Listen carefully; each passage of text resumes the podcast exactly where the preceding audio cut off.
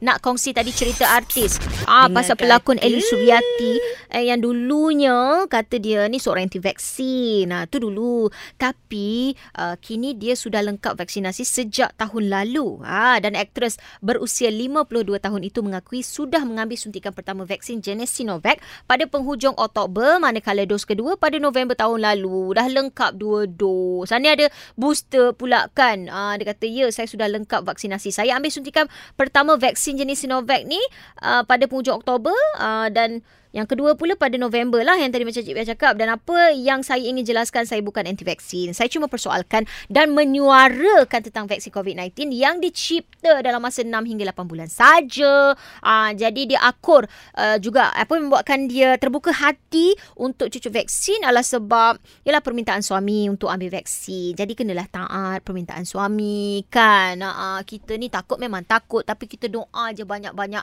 Moga Allah lindungi kita ya.